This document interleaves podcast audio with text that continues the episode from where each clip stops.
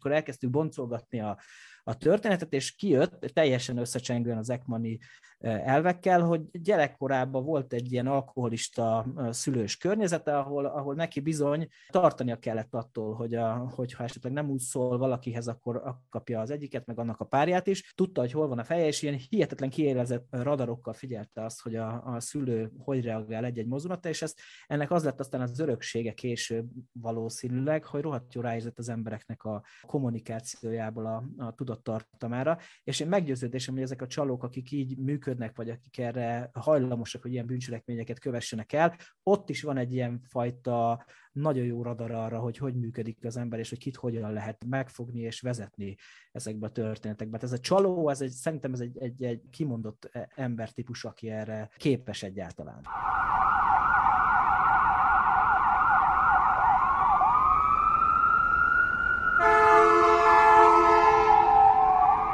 Szeretettel üdvözlöm a Tango és Cash minden régi és új hallgatóját. Ez a 2022-es év első podcastja, én pedig Pándi Ákos vagyok. De itt van velünk természetesen Bezsenyi Tomi barátom is, aki jelenleg a röhögését visszafolytva figyeli, vajon hogyan fog kimászni ebből a beköszönős, bemutatkozós parádéból, de ígérem, hogy a vérszívással én sem fogok adós maradni. Nagyon örülök én is annak, hogy mindenképp a vámpír hangulatot megteremtjük, és szervusztok! Természetesen egyébként Ákosnak ez a visszafogottsága, ez csak a, itt a beköszönő résznél fog megmutatkozni, mert én már látom, hogy ahogy majd belemegyünk a témába, akkor a kérdéseiddel sokkal komolyabban fogsz szeletelni, szóval már nem lesz olyan probléma, hogy vaj, hány deka is egy-egy mondatom. A mai adásunk témáját az adja, hogy 2021. decemberében a Debreceni Járási Ügyészség minősített csalás büntet és más bűncselekmények miatt emelt vádat négy személye szemben, akik szervezetten csaptak be idősértetteket. Ugye a klasszikus unokázós csalásról beszélünk, itt több tízmillió forint értékben vertek át idős embereket bűnszervezetnek a tagjai, akik részben Magyarországon, részben pedig az Egyesült Királyságban működtek. Ez jó apropót adott nekünk arra, hogy beszéljünk ezekről a bűncselekményekről. Így van. Miért is emelet ki ezt a konkrét kelet-magyarországi ügyet? Az utóbbi időnek ez volt a, talán a, a legnagyobb ilyen jellegű fogása. Rendszeresen hallhatunk arról, hogy egy-egy unokázos csalás, csalót elkapnak, meg egy ilyen, egy ilyen csalás a napfényre kerül, de ez valahogy nagyobbra sikerült, mint a, a többi, meg ugye van benne egy nemzetközi szál, ami azért nem volt annyira jellemző, legalábbis a, a felderített ügyek közül nem nagyon lehetett erről hallani. Az unokázos csalásokon belül is azért érdekes szerintem ez az ügy, mert ennek már vannak nemzetközi szálai, legalábbis felderítettem vannak nemzetközi szálai, Úgyhogy Tomi, mesélj nekünk légy szíves erről, mit lehet ezekről az unokázos csalásokról tudni? Az unokázos csalásoknak ez a nemzetközi szálai azok azért lehetnek szerintem érdekesek, mert akkor az már azt jelenti, hogy csak a potenciális sértetti kör nem tud megférni ebben a 93 ezer négyzetkilométerben, hanem lényegében már az elkövetői kört is exportálni, de mindenképpen valami fajta gyarmatosító politika révén külföldön is, vagy külföldre szakadt hazánk fiában kell megtalálni, mert hogy egyébként ez az unokázós csalásnak a legalapvetőbb magja az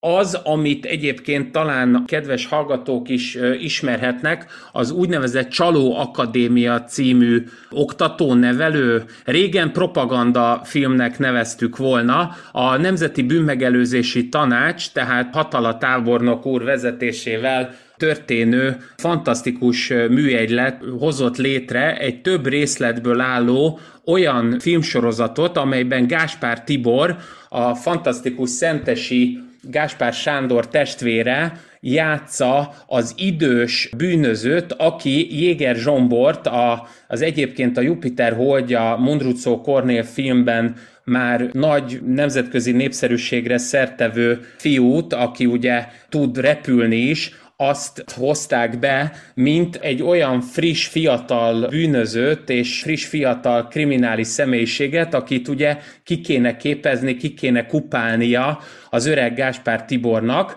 Na most ebben a Csaló Akadémiában a második etap az kifejezetten az unokázós csalásokra fókuszál. Egy kicsit, én megmondom őszintén, hogy a YouTube-on is elérhető részlet, ez 3-4 perces avanzsolása annak, hogy hogyan is néz ki az unokázós csalás, az nagyon rámegy arra, hogy maga a csalást elkövető személynek nagyon gyorsan, pörgően kell beszélnie, és nem szabad időt és lehetőséget adni arra, hogy egyébként sértetti körben lévő öreg, idős személyek, nagypapák, nagymamák végig gondolhassák, hogy valóban az unokájukkal, vagy az unokájuk közvetlen közelében lévő élettársi, vagy rokoni viszonyban lévő embereivel, vagy akár egy hatósági személlyel beszélnek. Ugye a lényeg az inkább az, hogy egy magára hagyott idős ember eleve ritkán beszél két-három generációval fiatalabb unokájával, dédunokájával, és így egyébként könnyen mutatkozhat be egy ismeretlen ember, mint mondva csinált unoka, papa nagymama számára, és általában valamilyen hirtelen megjelenő baleset, probléma, büntetőeljárás alól való kimenekülés érdekében a megbízottját elküldi a nagypapához, nagymamához, hogy egy jelentősebb készpénzösszeg átvétele fejében ki tudjon menekülni ebből a büntető eljárásból. Ugye ez itt nyilván egyfelől alkalmat ad nekünk arra, hogy a Visinski féle sajátos szocialista igazságszolgáltatásnak a lehetőségei, és alapvetően a, a bürokrácia korrupt vonalai is megmutatkozzanak, tehát hogy a, az idős személyről ugye eleve azt feltételezzük, hogy meg lehet venni azokat a, az igazságszolgáltatásban, vagy úgy egyáltalán az államigazgatásban dolgozó személyeket, akik így ki tudják menekíteni az unokáját, de túl ezen leglényege ennek a csalásnak az az, egy olyan hangon jelentkezik be a csaló, amivel vagy azt a látszatot kelti, hogy ő egyébként a leszármazottja az adott sértetnek, vagy leszármazott élettársa vagy barátja, és ő maga is ott van a baleset helyszínén, vagy a, amiatt a nagyon drabális helyzet miatt, ami miatt fontos a pénz, ő maga is azt, hogy Gulliver hogyan közlekedik a Lilliputiak között, és ezt használja ki ezen csaló akadémia is, és ezen csalók. Abszolút átéltem most, amit mondtál, hogy az elkövető pörgő hangvétellel és szóhoz jutni sem hagyván a nagymamát gyakorlatilag elmond egy olyan történetet, ahol a, a nagyi köpni nyelni nem tud, és azt se tudja, hogy merre van előre, vagy egyáltalán melyik rendezvényen van, de egy, menjünk egy kicsit előre, és vagy annyi, annyi információt mondtál, hogy szerintem azért ezt itt, ez megérdemli, hogy néhány dologról kicsit konkrétabban is, meg kicsit részletesebben beszéljünk. A, mivel én is ismerem ezt a, a bizonyos részletet, amiről beszéltél, muszáj szerintem megkérdezni benne azt, hogy hogy lehet az, hogy a nagyi az bedől annak, hogy egy egyébként nyilvánvalóan vadidegen hangú ember felhívja, és gyakorlatilag pénzt kér tőle, meg előad egy ilyen teljesen hihetetlen, ám de egyébként meg akár egy olyan történet, ami akár meg is valósulhatott. Hogy, hogy képzelhető ez szerinted, mennyire reális egy ilyen szituáció? Én azt hiszem, hogy ennek valószerűsége és a lehetősége az éppen abban rejlik, amit egyébként valóban ebben az MBT-s oktató-nevelő filmben Gáspár Tibor is mond, hogy Jéger Zsombornak, hogy hát hányszor hívtad föl egyébként a valódi nagymamádat az utóbbi egy-két évben. Ugye nagyon ritkán, tehát nagyon könnyen hiheti azt egy idős ember, aki eleve már lényegében a grimmeséket megidéző módon nagyon kevéssé lát jól, hall jól, és pláne észleli jól azt, hogy most egyébként ott farkas van-e vagy piroska. Tehát um, um, alapvetően egy uh, az érzékcsalódásnak uh, könnyen és uh, alapvetően kitett embert játszatnak meg, vagy még inkább hintáztatnak meg egy olyan történetben, ahol végre ez az idős ember azt érzi, hogy feladata van és végre abban a hitben él, hogy lényeges az, amit ő tesz. Én azt hiszem, és azt mondhatom, hogy a Szomszédok című tévésorozat Taki bácsia és Lenke nénie alapján is, de nyilvánvalóan mindannyiunk idősebb rokonai alapján könnyen lehet az a képünk, hogy a, az idős emberek sokszor éppen abban a sajátos helyzetben vannak, hogy habár képességeik okán, vagy még mozgáskoordinációjuk, meg, meg aktivitásuk okán még jönnének, mennének, intézkednének, pecsételnének, de már nincsenek ott a helyzetnek a, a szélén, nincsenek már ott a, a spiccen, nem kell olyan nagy felelősséget vállalniuk semmilyen tettükkel, tehát lényegében, hogyha nincs egy ilyen kifeszített élethelyzet, egy ilyen drasztikus, egy ilyen végletes baleseti helyzet, egy ilyen brutális történet, amiben az életveszélyről, meg egyáltalán a vagyonbiztonságról kellene gondolkodni, akkor igazából ők nem csak gondtalanok, hanem gond nélküliek, és egyáltalán föl van számolva az ő gondtűrő, vagy még inkább probléma megoldó képességük. Bár unokázó csalás nak hívjuk, és nyilván tompulnak egy kor után az embernek érzékszervei, és a, a realitáshoz való viszonya is tompulhat, meg a hétköznapokkal való kapcsolata is tompulhat, de egy, egy, nagyon fontos megjegyezni szerintem itt még azt is, hogy az a szituáció, amit teremt a csaló, hogy belehelyezi, ugye elvál, érezhetően elváltoztatja a hangját, és ezzel is próbál a helyzetnek a súlyára, meg az ő állapotának a súlyosságára utalni, de azonnal teremt egy olyan helyzetet, ahol az embernek az agya nem azon kezd el pörögni, ki lehet az, akivel én beszélek, hanem hogy az, akivel én beszélek, az milyen súlyos helyzetben van, és másodlagos szerepet kezd el betölteni az, hogy ez valóban az én unokám, vagy az én rokonom egyáltalán, vagy nem. Mert magának a helyzetnek a megoldásán kezd el valaki pörögni, és ebbe szerintem bármely felnőtt embert is bele lehetne akár húzni, most nyilván nem mindenkit, meg van, aki gondolkodik, meg kell, hogy legyen egy távolság azért, amit ugye a nagymama meg az unoka már megnyilvánít, de azért ezt szerintem fontos megjegyeznünk, és akkor menjünk tovább másik részletekre, ami, ami még ugye segít abban, hogy ezek a bűncselekmények megvalósulhassanak, és amire találtam is itt az előbb, az a távolság a nagymama és az unok között, tehát hogy ők azért nem beszélnek minden nap egymással. Mit gondolsz erről? Hát nem csak, hogy nem beszélnek egymással, hanem szerintem amit mondasz, az azért is igaz, és ennyiből azért ki is derül, hogy nem véletlenül kell neked engem kihallgatni, mert természetesen én ilyen nagyon hosszú, barokkos körmondatokkal csak a lényeget nem teszem egyértelművé, hogy valóban én azt hiszem, hogy az idős ember végre azt érzi, hogy fontos az, amit ő tesz. Az, hogy jön, megy, az végre téttel, helyzettel, helyértékkel, hatásfokkal működik, az nem egy olyan lényegtelen szabadidős foglalkozás, mint hogy egyébként kimegye a József kilátóhoz, vagy adott esetben Városmajori templomhoz, vagy adott esetben Kőbányára. Tehát, hogy hirtelen tétje, helyértéke és jelentősége lesz bármilyen tettének, bármilyen tevékenységének, és ilyen szempontból az idős embernek megszólítása az, ami én azt hiszem, hogy ennek az egész csalásnak a leglényegét adja,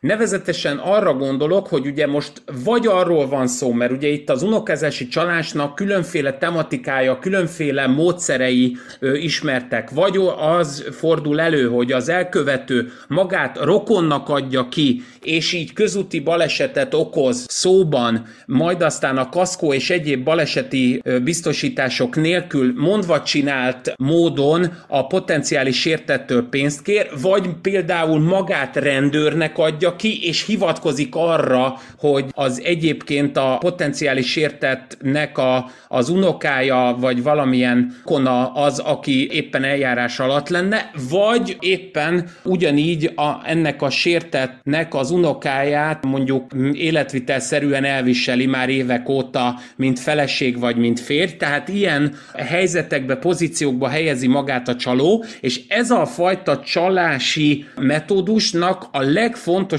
aspektusa szerintem az, hogy a, az, mint elkövető arra brazírozik, hogy ezt az előrehaladott érelmeszesedést, ami a potenciális sértetteknél felmerül, azt rendkívüli módon kitágítja, és egy sajátos vevőkört, egy sajátos sértetti hálózatot tud fölvillantani azzal, hogy hát mindenképpen szükség lenne arra a pénzre, amit nagy valószínűséggel egyébként a nagymama vagy a nagypapa valahol ugyanúgy rejteget, mint ahogy drága jó nagymamám például általában a tibi csokikat olvasztotta meg a dunyhák, dunyhák között, akkor, amikor elpakolt minden paplant. Szóval arra brazíroznak, hogy nem használják a, a bankot, mint vagyonosodást és tezaurálást, hanem mint kamatot adó intézményt. Vitáznék veled, és nem azért, mert abban nem értenék egyet, hogy a legjobb dolog, ami történhetett a Tibi Csokival, hogy megolvadt és kidobtuk, bár annak idején nem nagyon volt más, de a, a, volt egy ilyen kísérlet egyszer, hogy ilyen Eriksoni hipnózisos módszerekkel dolgozó mentalista, és itt most nyilván nem ezen van a hangsúly, tett egy olyan kísérletet, hogy az őt szándékosan kiprovokált valós helyzetben megállította őt egy közlekedési rendőr, nem Magyarországon történt ez, egy rejtett kamerával vették a felvételt. Azt akarta bemutatni, hogy egyszerűen a kommunikáció, tehát az, hogy beszélt a rendőrhöz, egyértelmű szabálysértést követett el, egyértelműen meg akarta őt bírságolni a rendőr, egyszerűen azzal, hogy ahogy beszélgetett a rendőrrel, és folyamatosan a szabába vágott, amikor valamit közölni szeretett volna, elérte a beszélgetés végére, hogy szintén a rendőr, mint ahogy a történetünkben a nagy mama a végén azt se tudta, hogy melyik rendezvényen van, és jó utat kívánva szabadjára enged. Egyébként utalnak ebbe a bizonyos oktató filmbe is, és amit te is mondtál előbb, hogy ez a bizonyos pörgő nyelvezet, ez nem csak egy nagymamát, nem csak egy érelmeszesedéssel bíró valakit képes megtéveszteni, bár kétségtelenül ez a könnyebb pálya, de minden további nélkül ezt meg lehet csinálni egy megfelelő gyakorlattal és megfelelő kvalitások bíró elkövetőnek, ezt meg lehet csinálni egy, egy teljesen épp és tudatilag is teljesen rendben lévő felnőtt emberrel is. És akkor térjünk egy kicsit át erre, ki az a csoport, melyek azok a csoportok, akik, akik ilyet csinálnak, van-e itt esetleg eh, valami jellemző akár etnikai tekintetbe, akár korosztályba, akár szervezettség tekintetében, hogy hogy áll össze a kép, hogy ki, ki követnek el ilyen bűncselekményeket? Azért is érdekes a példád, mert ebből az is kiderül valóban, hogy önmagában a pörgő beszédmód és annak a frazeológiája, amit az elkövető használ, az a szóhasználat, az a beszédmód, az a kifejezésnek a, a gazdagsága, amivel adott esetben él, az nem csak mondjuk Fábri Sándornak volt előnyére, hajdan volt harmadik magyar köztársaság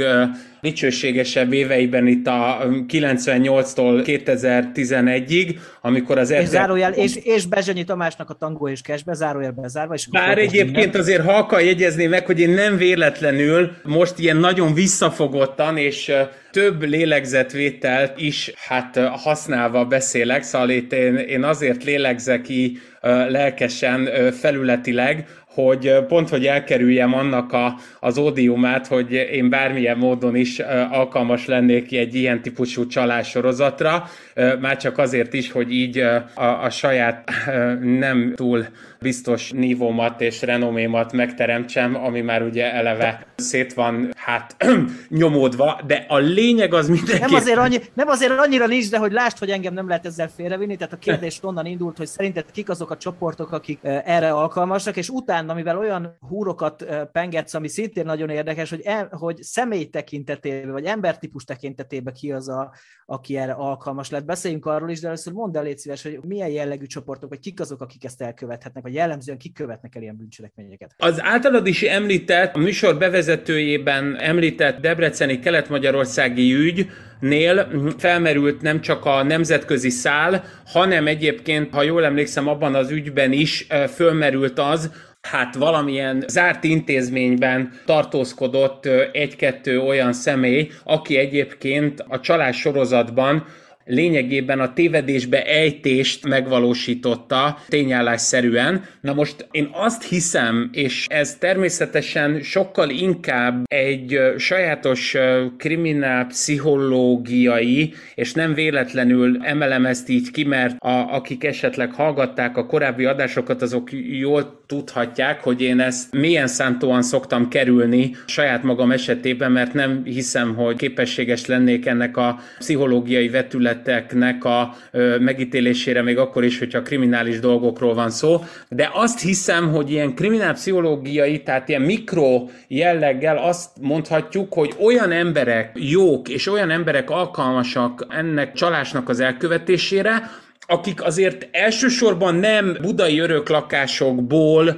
ilyen irodalmi célból megnyilatkozó magyar értelmiségiként léteznek és leledzenek, és a generációkon átívelő ilyen kulturális és gazdasági transfereknek az árnyékából nem teljes mértékben szeretnének szélvédett pozícióban lenni, hanem sokkal inkább arról van szó, hogy valódi kihívásokkal küzdő, a kétségbeesés is sok esetben megélő emberekről van szó, olyanokról szerintem, akik, akik egy, egy ilyen meredek sziklaperemként tudják megítélni és meglátni azt a helyzetet és azt az élethelyzetet, ami a biológiai haláluknál is félelmetesebb gólem, ez pedig az egzisztenciális bizonytalanság. Tehát én azt hiszem, hogy a csóróságnak a mindennapi folytogató görcse, a nincstelenségnek ez a kénytelen, kelletlen szimpátiával azért megnövekvő vagy felnövekvő élethelyzete az, ami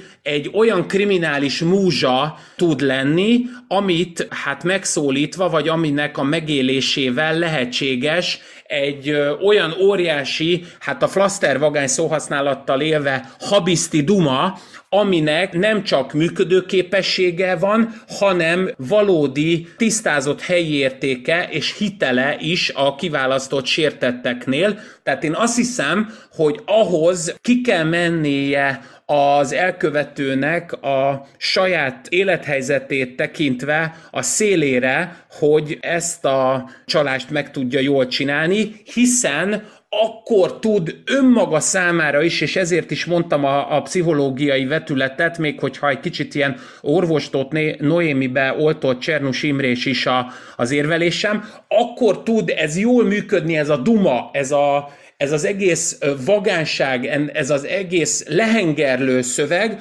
hogyha ez nem valami naplószerűen irodalmi célból való megnyilatkozás egy budai öröklakásból, valami olyan élethelyzetből, ami eleve már megvan az adott személynek, hanem hogyha ő maga is a saját élethelyzetét és a saját maga kényszereit meg tudja ugrani legalább a szövegvilág szintjén, és át tudja azokat a korlátokat nagyon komolyan ugrani, amik egyébként őt, őt teljes mértékben bekorlátoznák. Tehát én azt hiszem, hogy egy, egy, egy kicsit a maga az elkövető is átveri nem csak önmagát, hanem az egész világot, és hogyha át tudja verni a világot, akkor át tudja verni magát az elkövetőként a potenciális sértettet is, és meg tudja győzni arról, hogy ez egy nagy truváj, hogy ő éppen problémás helyzetben van, noha ő egyébként egy nincstelen proli szerintem az esetek döntő többségében. Ez egy nagy trúvány egyébként, amit csinál, csak az van, hogy a, a monológod mellett én leoldottam a kriminális múzsánál, ilyen, ilyen szép hasonlatot még életemben nem hallottam, meg nem találkoztam vele, de valamivel azért kiegészíteném, amit mondtál. Én az, hogy, hogy mennyire nagy trúváj ez a dolog, én ezt ott látom, és ott látok hihetetlen tehetséget ebbe, hogy tulajdonképpen azért csaló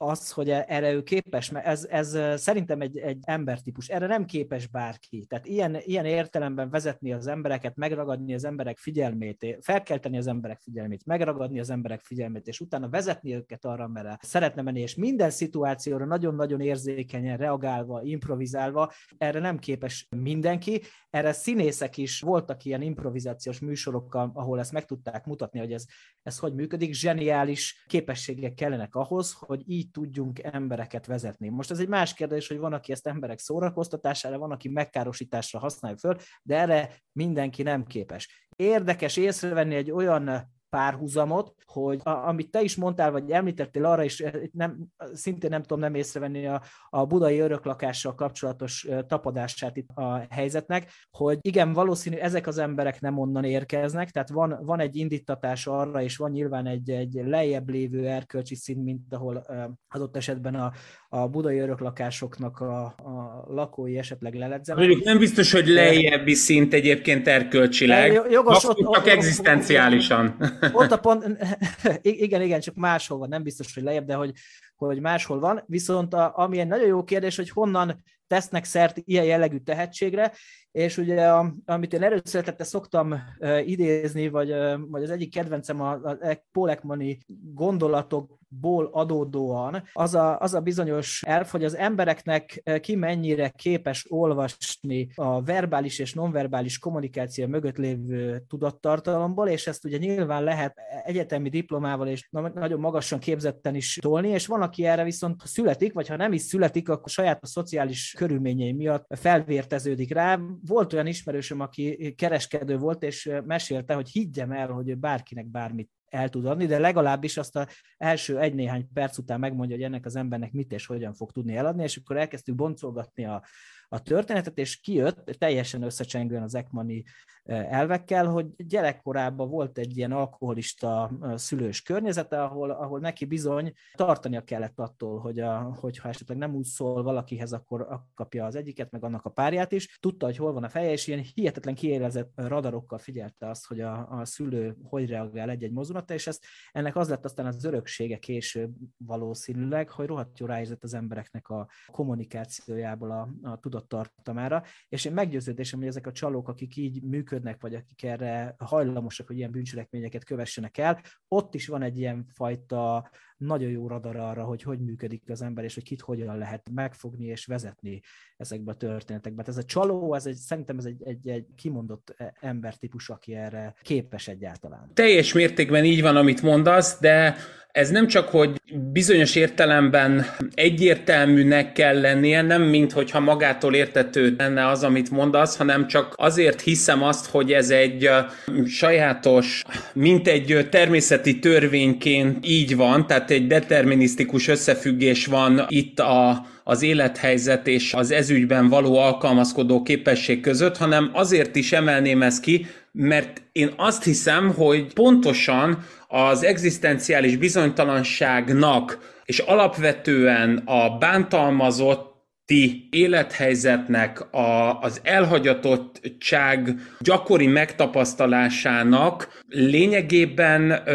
eminens része az, hogy a közvetlen környezetét az ember nagyon jól tudja szkenelni, nagyon jól tudja xeroxolni, és azt, ami potenciálisan veszélyfaktor, vagy adott esetben problémát jelenthet, vagy felmerülhet az a gondolat, hogy esetleg ott valaki nem őrá figyel, vagy egyáltalán nem vele foglalkozik, vagy csak egyáltalán nem is érdekli az, ami ezt az, az adott személy mozgásban tartja, az a leglényegesebb. Tehát ilyen értelemben én azt hiszem, hogy a legtöbb stand-up comedy is, a legtöbb komédiás az valójában egy picit egy ilyen meg nem értett gyerek, aki lényegében abban a kifeszített élethelyzetben volt gyerekként, hogy megpróbált mindenkinek a kedvére tenni, és éppen ennek köszönhető az, hogy a klasszikus komédiás a szerintem a nagyon jó csalóhoz hasonlóan azonnal kiszúrja egyébként, ahogy ezt még annó Bajor Imre Isten nyugosztalja mondta, meg hát eleven nagyon sok más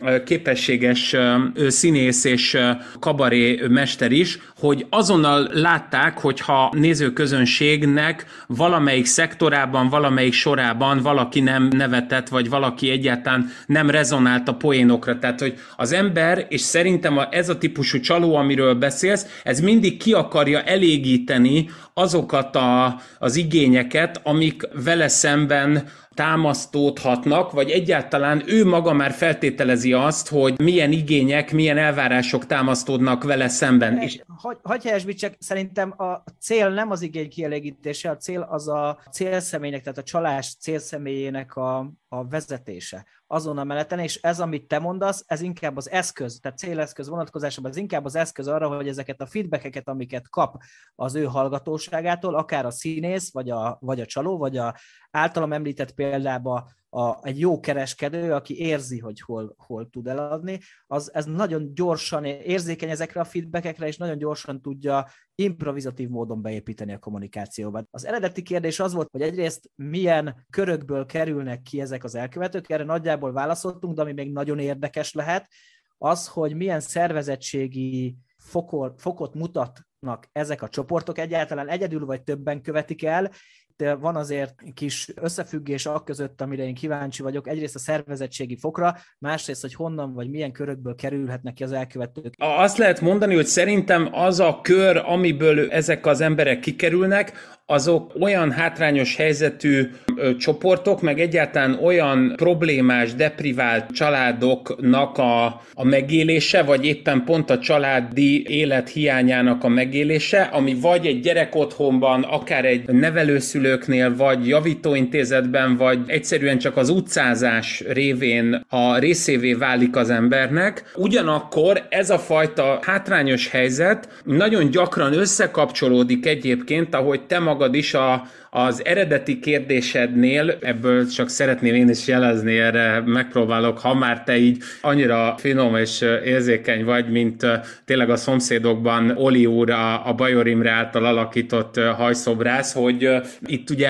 felvetetted ennek az etnikai vetületét is, ami azért lényeges szerintem, mert a Csaló Akadémia című ilyen oktató-nevelő sorozatban is, ugye az unokázásra vonatkozó résznél sem véletlen, meg úgy általánosságban sem véletlen, hogy a Jéger Zsombor, tehát a fiatal srácot Gáspár Tibor az idős pagány mellé egy kicsit szerintem ugyanazzal a szemponttal választották, hogyha nem sértődik ő meg, mint a, az Örkény Színház egyébként nagyon képességes színésze, mint ahogy Horváth Ádám annó a szomszédokban választotta Nemcsák Károly, tehát egy picit ez a cigány hatás is egy picit bele tudjon legalább vizuális módon hatolni az észlelésben és egyáltalán a, a gondolkodásba, mert hogy én azt hiszem, hogy az unokázásnak egy jelentős részénél nem csak a hatóság tagjai, hanem úgy általánosságban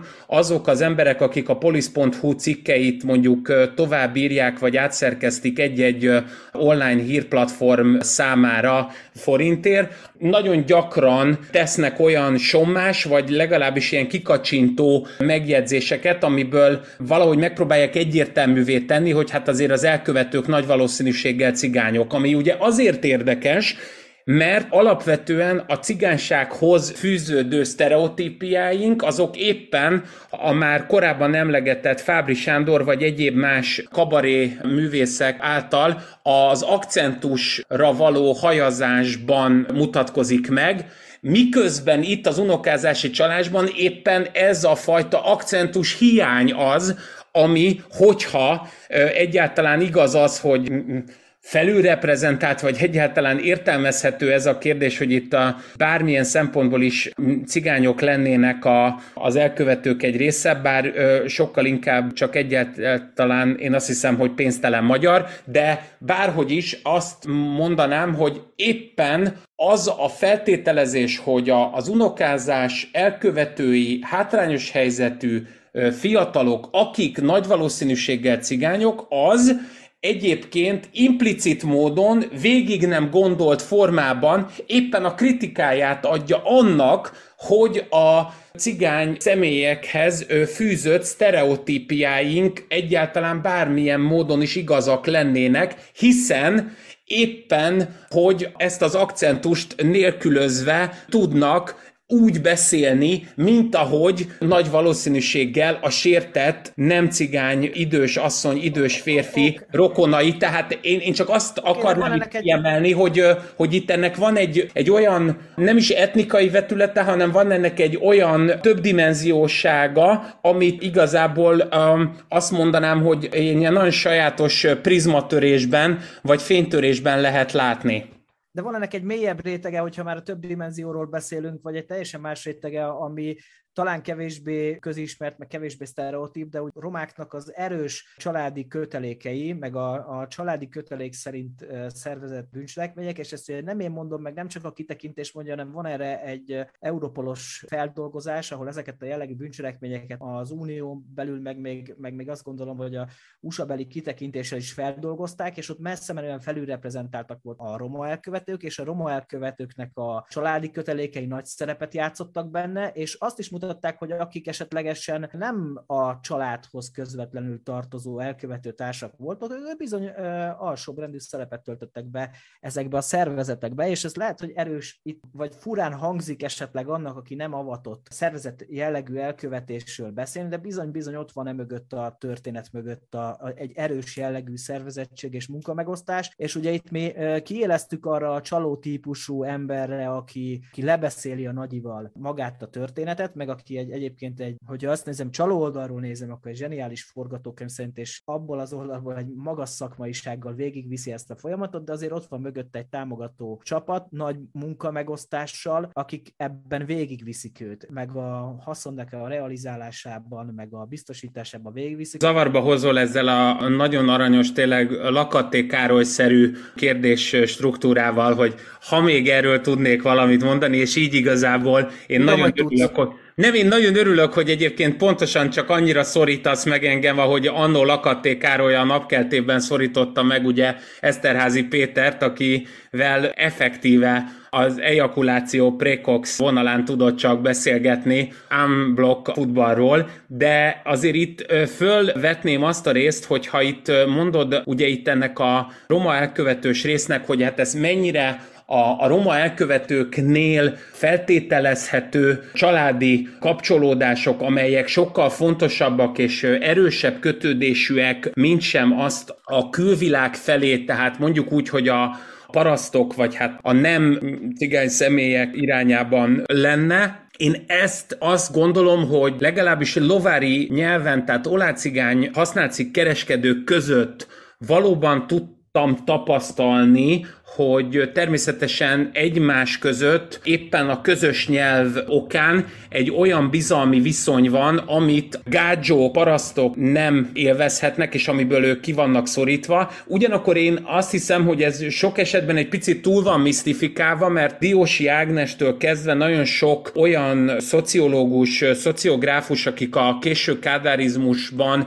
vagy hát a Juhász Júlia akár itt a Ferencvárosnál a dzsumbújjal kapcsolatos írásaiban ugye azt pedzették, hogy hát a romák között azért nem gyakori a hajléktalanság, mert hogy e, egyszerűen a, a rokonaikat nem engedik ki, tehát nem teszik azt lehetővé a családi viszonyok, hogy, hogy valaki ebben a fajta egzisztenciális kitettségben legyen. Meg kell mondjam, én sokat, szocmunkásként sokat utcáztam az utcás csapatokkal, azt merem mondani, hogy akár a Menhelynél, akár a BMSK-nál, vagy bármilyen krízisautón lév gyakorlati szakember meg tudja mondani azt, hogy hát nagyon sok esetben előfordul az, hogy roma személy ugyanúgy ebben a fajta kitettségben és hajléktalan élethelyzetben van. Tehát, hogy én nem vagyok benne biztos, hogy ennyire kemény és ennyire valóban hatásos az a fajta családi vagy bármilyen nemzetségi kapcsolat, hogyha ezt így idézőjelbe téve is egyáltalán mondhatjuk. Inkább én azt vélném felfedezni, és hogy azt, hogy egyáltalán ez ennyire lát láttatható, láttatott probléma, abban én egy kicsit inkább magának a, az igazságszolgáltatásnak és az államigazgatási szerveknek a hatékonysági problémáját látom, tehát ahogy ezt alapvetően a kanadai kriminológusok révén low policing, high policing, tehát alacsony kapacitású és magas kapacitású rendészet különbségtevéséről, ha beszélünk, akkor én azt hiszem, hogy sokkal könnyebb egy alapvetően olyan társadalmi státuszú egyénnel szemben eljárást kezdeményezni, aki már a formális oktatásból az általános iskola alsó tagozatában ki volt rekesztve, és ebből fakadóan minden egyes tudása, ami hozzá kapcsolódik, és az ő tevékenységéhez, az ilyen értelemben Moldova Györgyi hangsúlyozással könnyebben tud a Venyige utcai BV intézetből származni, mint sem bármilyen Szabó Ervin könyvtár kerületi olvasócsoportjából. Túlhangsúlyozás, ez csak annyit akartam mondani, és azt hiszem, hogy inkább a, a kifeszített élethelyzet, tehát a, magának a, az egzisztenciális bizonytalanság, mint sziklaperemnél való, a mélybe való beletekintés az, ami szerintem lényeges. Akkor és ez így most kicsit ilyen, kéte, kicsit ilyen rejtélyes maradtam azért, hogy hogy vissza egy, tudják egy hangyányit, egy, hangy, egy hangyányit, de remek táptalajt adtál nekem ahhoz, hogy úgy kötekedjek veled, hogy egybe tovább is lendítem ezt a kérdést, mert ugye azt mondtad, hogy talán inkább a, a bűn felderítésnek, a hatóságok munkájának a megnehezítésnek, vagy a nehézségeinek az eredménye az, hogy ők nem, vagy ezek a bűncselekmények kis számba kerülnek felderítésre, de egyben én azt is érzem benne, hogy ha ez annyira nagyon egyszerű lenne, és annyira nagyon a, a második osztályt végzett elkövetők, vagy hatás, sőt két másodikat végzett elkövetők lennének jellemzők, és annyira kicsi lenne a hatékonyságuk, hogy jóval nagyobb számban lennének ők, vagy ezek a bűncselekmények felderíthetők. Valamiért mégsem azok, tehát valamiben azért mégiscsak profik ezek a, az emberek. Ha másban nem, akkor legalább abban, hogy tudják, hogy hol kell úgy elkövetni ezeket a bűncselekményeket, hogy magas legyen a látencia, vagy ne akarják őket felderíteni, és ez még egy fontos rész az időseknél, még nem beszéltünk arról, hogy nagyon gyakran a szégyen, mint faktor kerül bele. Ebbe a dologban nem merik elmondani azt, hogy mi történt velük, és sokszor még a családnak sem, nem hogy a, nem hogy a hatóságoknak. Tehát az ezért maradnak nagyon gyakran látenciába, de ezt, ezt remekül használják ki, idézőjelben remekül használják ki az elkövetők. Mik akkor mégis a lehetőségei annak, hogy lehet egy ilyen bűncselekményt tetten érni, felderíteni, mik a, mik a bűnüldözésnek a lehetőségei? Fölmerül akkor az a kérdés, hogy akkor mégis, ha az, amit én állítok, hogy itt az alacsonyabb társadalmi státuszú egyénekre jobban tud figyelni, arra nagyobb nyitottsággal tud hát működőképesnek mutatkozni a, az államigazgatás, az igazságszolgáltatás, akkor mégis miért tudnak egyébként ilyen iskolázatlan, informális oktatási csatornákon keresztül érvényesülő emberek olyan jól látenciába, tehát lényegében homályban maradni. Erre én azért azt a választ is adnám, hogy természetesen ők hála magasságos jóistennek nem olyanok egyébként, mint az állami vadgazdálkodás, ahol az őszt meg a vaddisznót ugye miniszter tanácsi kollega elé zavarjuk azért, hogy egy idő után csak sikerüljön lelőnie, tehát hála magasságos Jóistennek, azért ha már egyébként őket nem sikerült egyébként Kossuth Lajosi értelemben a törvény sáncai mögé beemelnünk, hanem továbbra is azon kívül léteznek olyan emberek, akik egyébként a, a mi honfitársaink és leginkább ez a legszomorúbb, hogy velünk egyenragú állampolgárok, azok hát egyszerűen megpróbálnak taktikusak lenni és kreatívabbak, mint sem az egyébként sokszor elunt és eltunyászkodott közigazgatási alkalmazottak, tehát szerintem ebben egyébként ez is benne van, de azért azt nem kerülném meg, hogy ugye a, itt a, az áldozati, tehát a sértetti pozícióból mondod ugye ezt a félelmet, hogy egyszerűen nem meri elmondani a sértett azt, hogy őt valamilyen csalás érte, vagy hát egyszerűen át lett ő szólva verve, az nem csak, hogy ilyen csalások esetében um, fordul elő, hanem például, ha már ugye itt beszélünk ezekről a dolgokról, akkor el kell mondanunk, hogy nem csak Deák Kristófnak, ugye az Oscar díjas a Mindenki című rövidfilm rendezőjének az első egész estés krimi tematikájú zsánerfilmje, az Unoka, az, amiben a, a történet, az unokázós csalásnak az egész sémája az, az alapozta meg, hogy a, az ő nagypapája elszenvedett egy ilyen csalást, hanem egyébként még a korábbi budapesti főkapitány is, Bucsek Gábornak is az egyik, aki azóta már az OTP-t erősíti, annak is az egyik rokona elszenvedte ezt, és így egyébként sokkal nagyobb figyelem került a BRFK-n akkor, annó több évvel ezelőtt az unokázós csalásokra, tehát itt való igaz, hogy, hogy nagyon kevéssé és nagyon személyes jelleggel derülnek ki az áldozati státuszok. Ugyanakkor én azt mondanám, hogy az unokázós csalásoknál ez egy kicsit tágabb, mert hogy az én csak azért, hogy ha már itt megneveztünk itt mindenféle notabilitásokat, akik rokonai révén átélték az unokázós csalást, akkor én is azt el kell mondjam, hogy az egyik nagymamám révén például azt a csalás tematikát példát ismerhettem meg, amikor konyhakést akartak eladni, Julien szeletelő jelleggel, ilyen tévésopos kést az én nagymamámnak, és lényegében úgy tudtak a, erről a drága asszonyról legombolni több mint 50 ezer forintot, hogy én hát erős izgalmi állapotban a hokedlin ülve nem csak, hogy másfél órát kellett néha összeizzadnom a PVC padlón, hogyha nem tudtam megenni paprikás krumplit, ami elém lett téve, hanem egyszerűen ha és amennyiben nem azzal a visszajáróval jöttem vissza a Julius Mainből, mint ami elő volt számára írva a francia kockás füzetbe, akkor bizony keményen elnáspágolt. Ehhez képest több mint 50 ezer forinttal tudták megkönnyíteni ezt a drága teremtést, és ő maga is nagyon szégyelte, és nem merte ezt elmondani. Tehát valóban itt az idős korhoz kapcsolódhat ez, bár én azt hiszem, hogy itt lenne az a pont, ahol én rákanyarodnék arra a vonaladra, hogy ez nem is annyira életkor specifikus, mint inkább pozíció specifikus, mert azért legyünk őszinték, Ákos, amikor bármelyikünket, vagy csak azért, hogy ne hozzalak téged kellemetlen helyzetbe, mivel te, mint képességes magánnyomozó nem könnyen vagy átejthető, de mondjuk egy ilyen habiszti dumával megáldott teremtés, mint én, azért ugye sok esetben próbál nagy dumalasztikkal dolgozni, vagy annak a, a gördülete elől elugrani. Én előfordult az, hogy úgy lettem átverve, hogy pár perc után, vagy akár fél órával később jöttem rá egyébként, hogy ahogy azt az üvegtigrisben Lali mondja a Gabennek, hogy hát én most jövök rá, te el akarsz adni nekem egy autót? Én ö, sokszor jöttem rá, sajnos késve, hogy én át vagyok verve, szóval most, én azt most, hiszem, hogy ez nem biztos, most, hogy, hogy életkor specifikus. Most, hogy mondod, egyből felmerül a kérdés, hogy mit keresek én itt egyáltalán, lehet, hogy én is át vagyok verve, bármennyire is magánnyomozó vagyok, meg még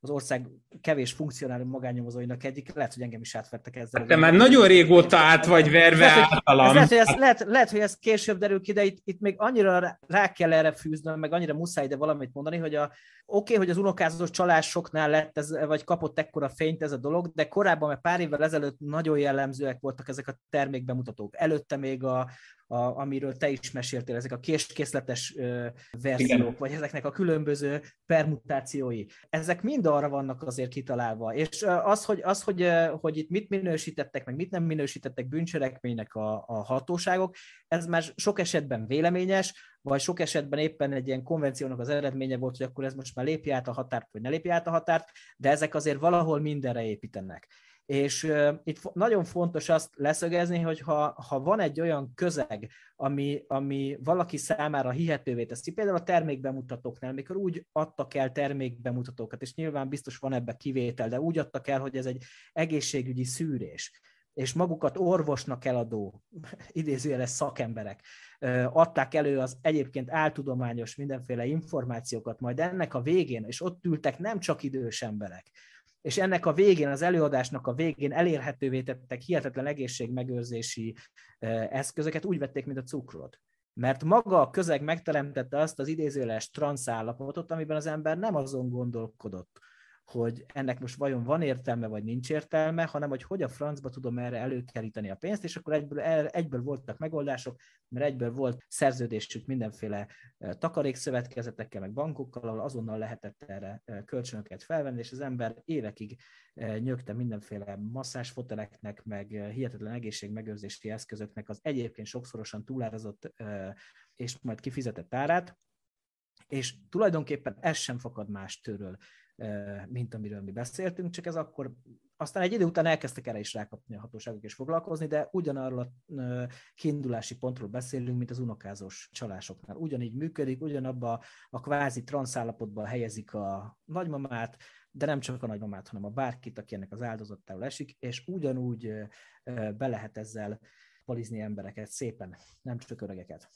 Hát nem csak, hogy be lehet palizni egyébként ilyen embereket, hanem hogyha már itt beszéltél masszás fotelekről, akkor nekem mindig összeugrik a gyomrom, mert az egyik gyerekkori barátom, aki... Tudtam, hogy van ilyen foteled. Annyira tudtam. Nem, nem, saj, hála jó Istennek nekem nincs, de az egyik tejtestvér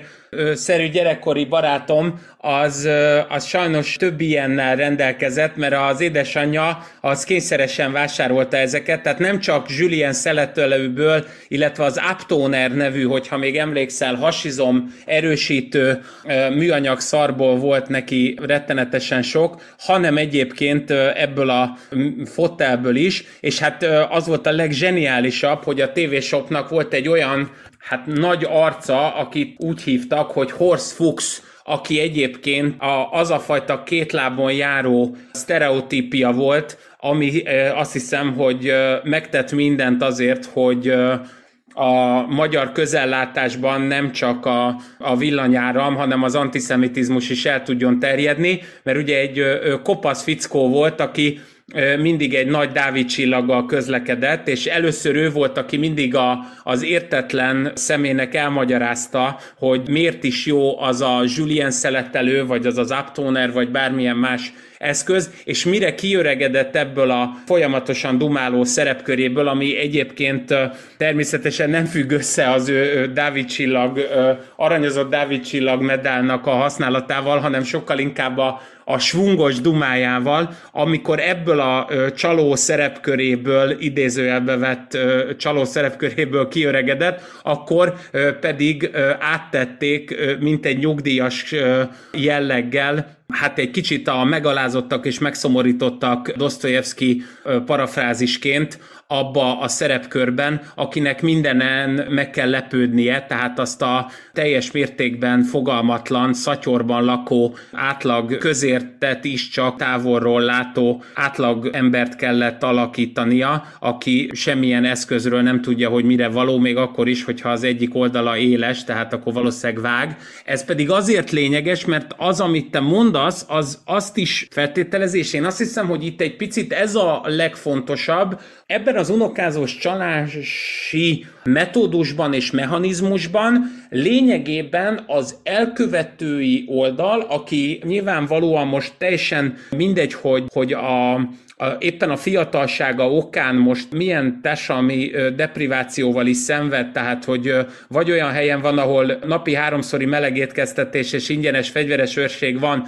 vagy ahogy te magad is mondtad a debreceni ügy kapcsán, effektíve külföldön ténykedik, de minden esetre egy olyan sértetti kört fog meg, olyan idős korúaknak az átverésére fókuszál, és annak a, a funkcionális kiszolgáltatottságának a megteremtésére és fenntartására fókuszál, amit én azt hiszem, hogy nem véletlen, hogy filmekben is megmutattak, tehát a Deák Kristóf filmje, az Unoka című film előtt is már voltak ilyen típusú alkotások, ugye a Clint Eastwood Eastwoodnak voltak egy ilyen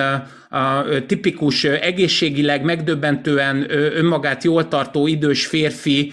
karakterei, akik bosszút állnak a világ ellen, és ez a fajta gyakori filmes toposz az nem csak népszerű, és nem csak mondjuk a Dennis Farinánál a John May utolsó dobásá című alkotásra, hanem akár Michael Caine-nek a Harry Brown című filmjére is igaz. Tehát, hogy valahogy ezek az idős emberek a kiszolgáltatottságukban reményt vesztettek, és én azt hiszem, hogy nem véletlen, hogy a Deák is a feleségével együtt, ugye a Nina Kovval közösen írt filmjében egy ilyen karakter felé fordul, amit ugye Jordán Tamás alakít, az idős nagypapát, aki egyébként Koltai Roberttel együtt a, a valóságban azért, a, ahol lehetett azért kockáztatott, legalábbis a, a szerencsejáték és a, a lóverseny terén, de minden esetre azt ö, ö, mutatja meg szerintem itt a Blahó Gergő fiatal unoka karakterével ez a történet, meg az ilyen típusú filmek, hogy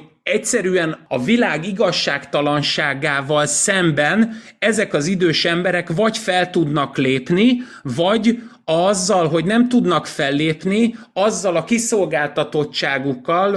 ahogy ők ezt megélik és elszenvedik, azzal, mint egy mementói, vagy mint egy ilyen élő fákjái, égő áldozatai annak a, a történetnek, hogy alapvetően gonosz a modern világ. Tehát én egy kicsit azt hiszem, hogy a Dál Kristóf filmje azért lényeges, mert, mert pont arra mutat rá, hogy ezt a bűncselekmény formát nem tudjuk szigorúan kriminalisztikailag megítélni. Te hiába kérdezel tőlem, én azt hiszem kriminalisztikai vagy kriminológiai szempontból rá, én azt hiszem, hogy ezt nem tudjuk nem közbeszéd és nem morális szempontból megítélni ezt a, az egész bűncselekmény formát, és ilyen értelemben, mint egyfajta természetességgel járul ehhez a dologhoz, azt hiszem, bosszúállás iránti igény. És ezt csak azért említem itt a végén, mert én azt hiszem, hogy Revicki Gábornak abban nagyon igaza van, hogy a legtöbb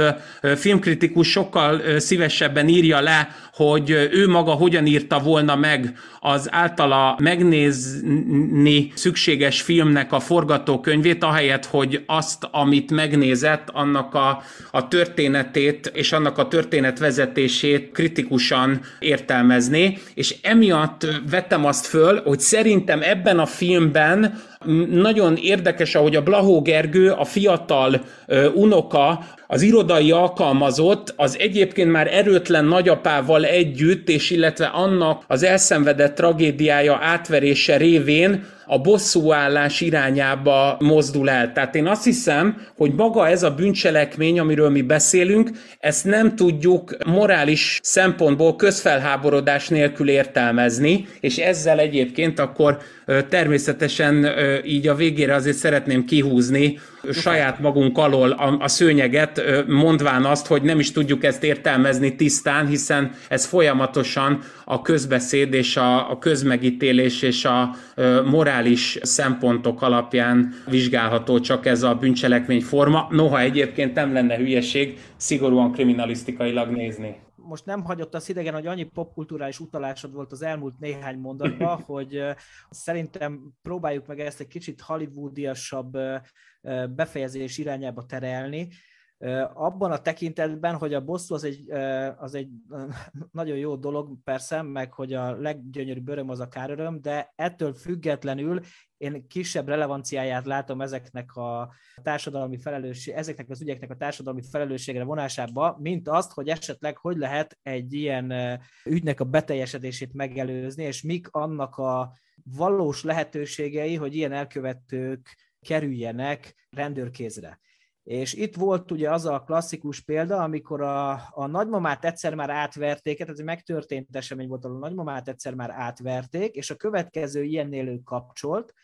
és úgy tudta a rendőröket a helyszínre irányítani, hatalmas lélek jelenléttel, hogy közben még kommunikált az elkövetőkkel, ami ugye azért nehéz, mert ők eleve, eleve játszanak arra, hogy ezt ne tudja megtenni a, a nagymama, azért is tartják többek között folyamatosan szóval, hogy ne legyen lehetősége közbe telefonálni, de nagyon-nagyon ügyes volt, azt mondta, hogy kimegy, iszik, vagy vin, muszáj neki inni most egy kis vizet, és akkor közbe értesítette a rendőrségeket, és akkor az elkövetők azok a helyszínre, vagy az elkövetőkkel szinte egy időben érkeztek oda a rendőrök is, és ezt azért tartom fontosnak, happy endesen a végén, vége fele azért megjegyezni, hogy ezek azok a lehetőségek, amit hogyha ilyen klisé szerint ismernek a, az idős hozzátartozóink, hogy egyáltalán tudnak róla, hogy vannak ilyen bűncselekmények, mert ugye ők nem feltétlen utaznak ebbe a világba, de hogyha ha tudnak róla, hogy van ilyen, és, és, és klisészerűen begyakoroltan vannak erre módszereik, az, az szerintem az egyetlen lehetőség, hogy ilyen elkövetők tetten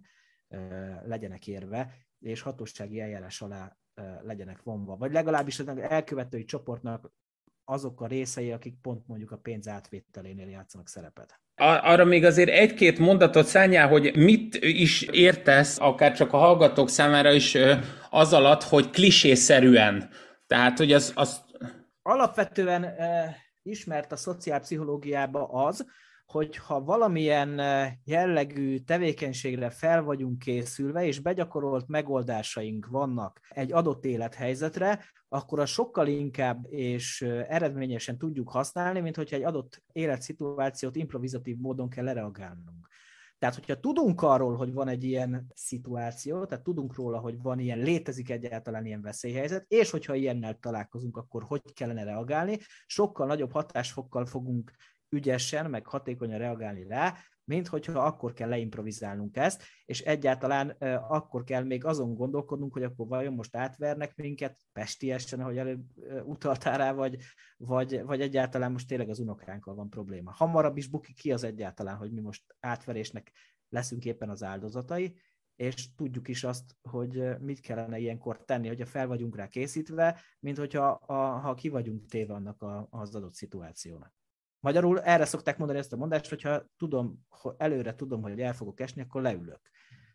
Hogyha legyen a fejünkbe az, hogy eleshetünk itt. Ből a szempontból azt mondod, hogy itt egy ilyen mintázatról van szó, amely mintázattal, hogyha egyéb bírunk, vagy erre fel vagyunk készülve, akkor sokkal jobban tudunk reagálni rá. Ezt én annyira igaznak gondolom, hogy, hogy szerintem az általad említett csaló karakterisztika, tehát a csaló személyiség, aki jól tud például unokázós csalásokat elkövetni, mondjuk például ugye ez egy gyakori történet volt, ugye Vermes János az egykori még még a szocializmusban éjszakai kálok működtetésével foglalkozó fickó, aki aztán később ugye az online szerencsejátékban volt érdeklődő. Többek között neki köszönhetően is ugye megjelent az, és illetve egyébként a, ami drága miniszter urunknak is, az, hogy a, a BV intézetekben ugye minden fogvatartottnak van mobilja, és így egyébként ugye tud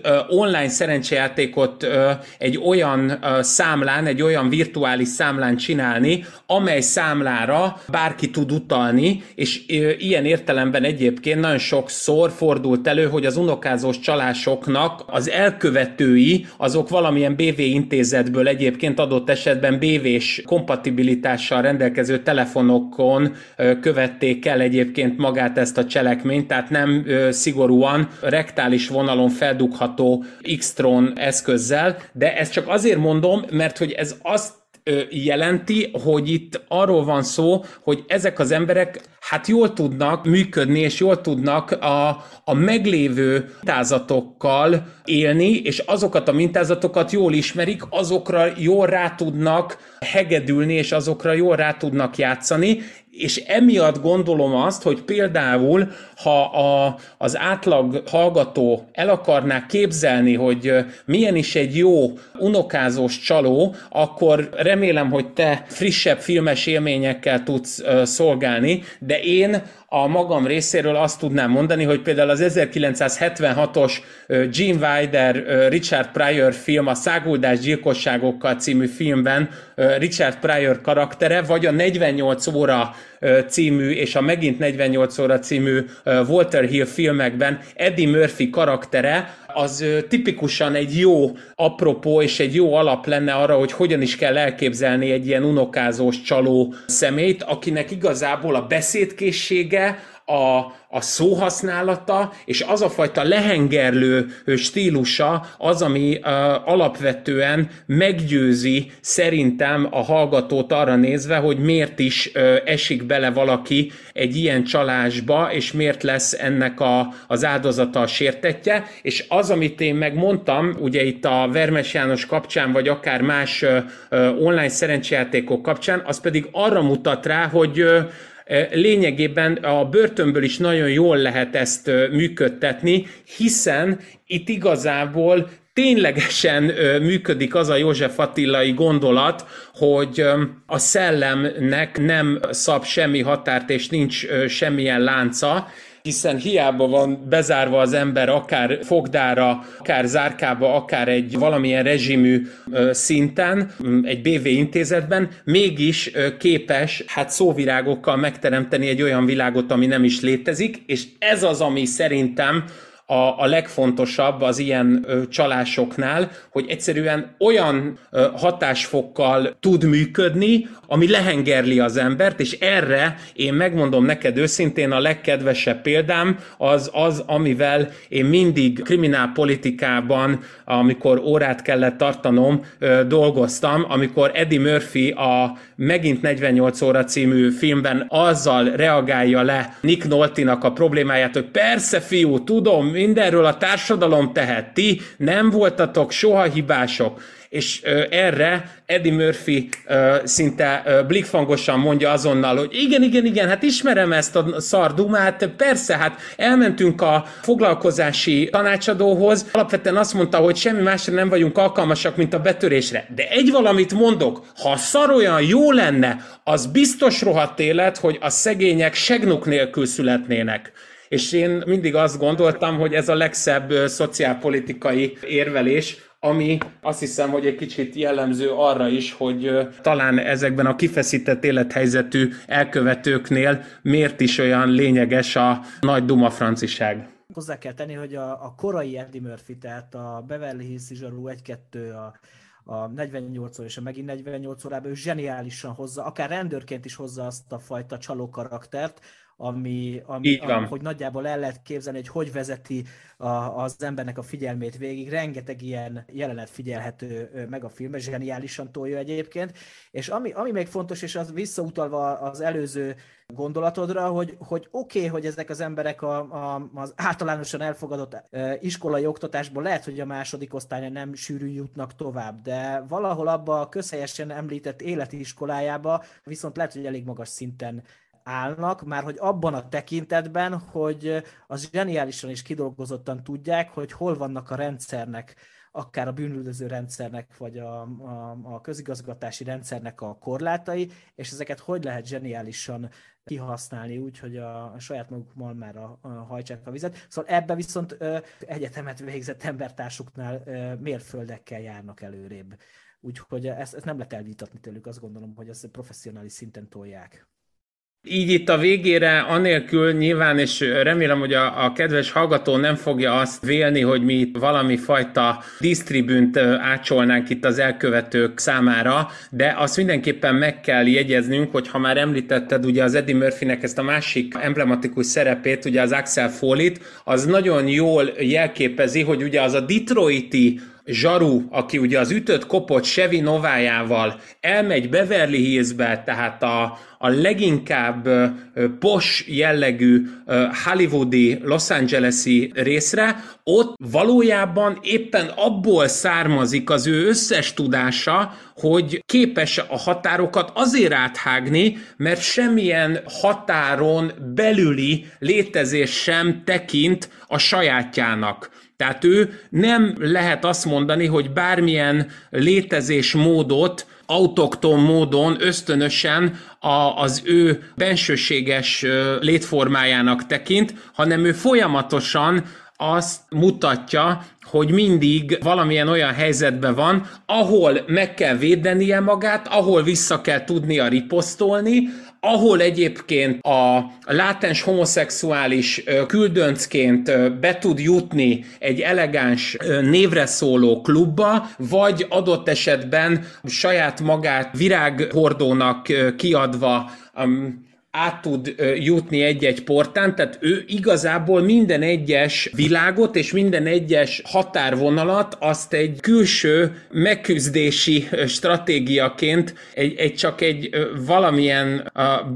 barkácsolt akadálynak tekint, és egyáltalán nem gondolja, hogy az lényeges lenne a saját épülése számára, és azt hiszem, hogy ez a legfontosabb, amit mondasz, hogy a, a legképességesebb csalók azok nem csak, hogy ebben ugyanolyanok, mint az Eddie Murphy, hanem, és ezzel itt a végén azért be kell, hogy avassam a hallgatókat, hogy Böcskei Balázs helyett ugye már Pándi Ákossal beszélgetek, az a jó ö, csibész, ö, és a csibészséget az érti és ö, ismeri jól, aki úgy vállalja az államhatalom vagy az államigazgatás ö, ö, szerepkörét, vagy ebben az esetben a for-profit szféra miatt az elvárásrendszert, hogy az természetesen a a játékos ö, hátterével ismeri meg, ahogy egyébként Eddie Murphy is ugye először még ö, autófeltörések révén lett aztán később ö,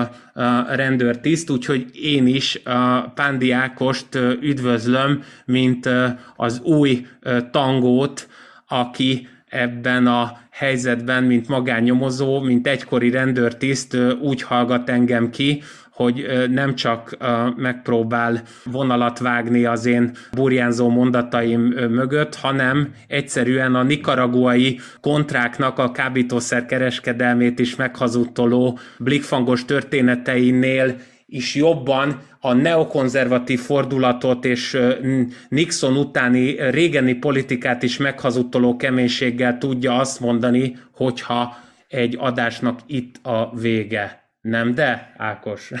Hát mit mondhatnék erre? Köszönöm, hogy itt lehetek veled. Azt azért le kell szögeznem, hogy én pont nem az autófeltörők világából érkeztem a, a magánnyomozók soraiba, sokkal inkább a... Pedig azért a ott Tatabányán azért, ott azért erős volt azért ez is, tehát ott Éles sokat, Béla, sokat, Éles sokat Béla amatőr színpadja. sokat, sokat mesélték róla, sokkal inkább a hatósági vonalról nyergettem aztán át a for profit szférára, de remélem, hogy pont ezért fogok tudni majd innen is, onnan is ismeretekkel, meg, meg történetekkel szolgálni, és színesebbé tenni veled ezt a podcastot. Ennek én is nagyon örülök, sőt, ez biztos, hogy így is lesz, és ezzel egy picit, ezzel a rejtélyes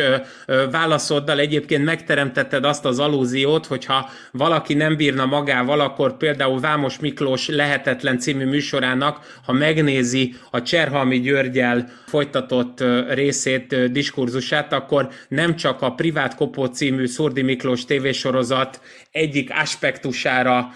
tud többletrátekintést kapni, hanem hát maga Cserhalmi György is így finoman azt jelezte ott a Radnóti Miklós Színháznak a színpadán, hogy feltételezése van, hogy a nagy autólopásokban mintha a rendőrség is érintett lenne. És nem is engedlek rendesen válaszolni, mert tudom, hogy nem ezt akartad te kihozni a mondatodból, de hála magasságos Jóistennek, én, mint bölcsész, megpróbálom így értelmezni, csak azért, hogy számodra a leginkább kellemetlen legyen.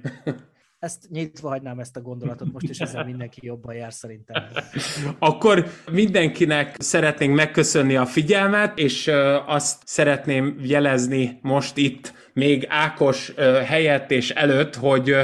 kövessenek minket, és kövessetek minket a Facebookon, illetve a különböző digitális platformokon, illetőleg azt a módszert is, ami a PayPal rendszerrel összekötve lehetőséget ad arra, hogy támogassatok minket, azt a nagyon fontos platformot is be fogjuk vezetni, de addig természetszerűleg az egészet szívünk legmélyebb bugyraiból azért csináljuk, hogy nektek jobb kedvetek legyen, és annál boldogabban feküdjetek le, vagy keljetek föl, mint ahogy Ákosnak kellene le, illetve fölkelnie, úgyhogy én, ahol lehet, nem teszem lehetővé, hogy pihenni tudjon. Akkor szervusztok, és Ákos,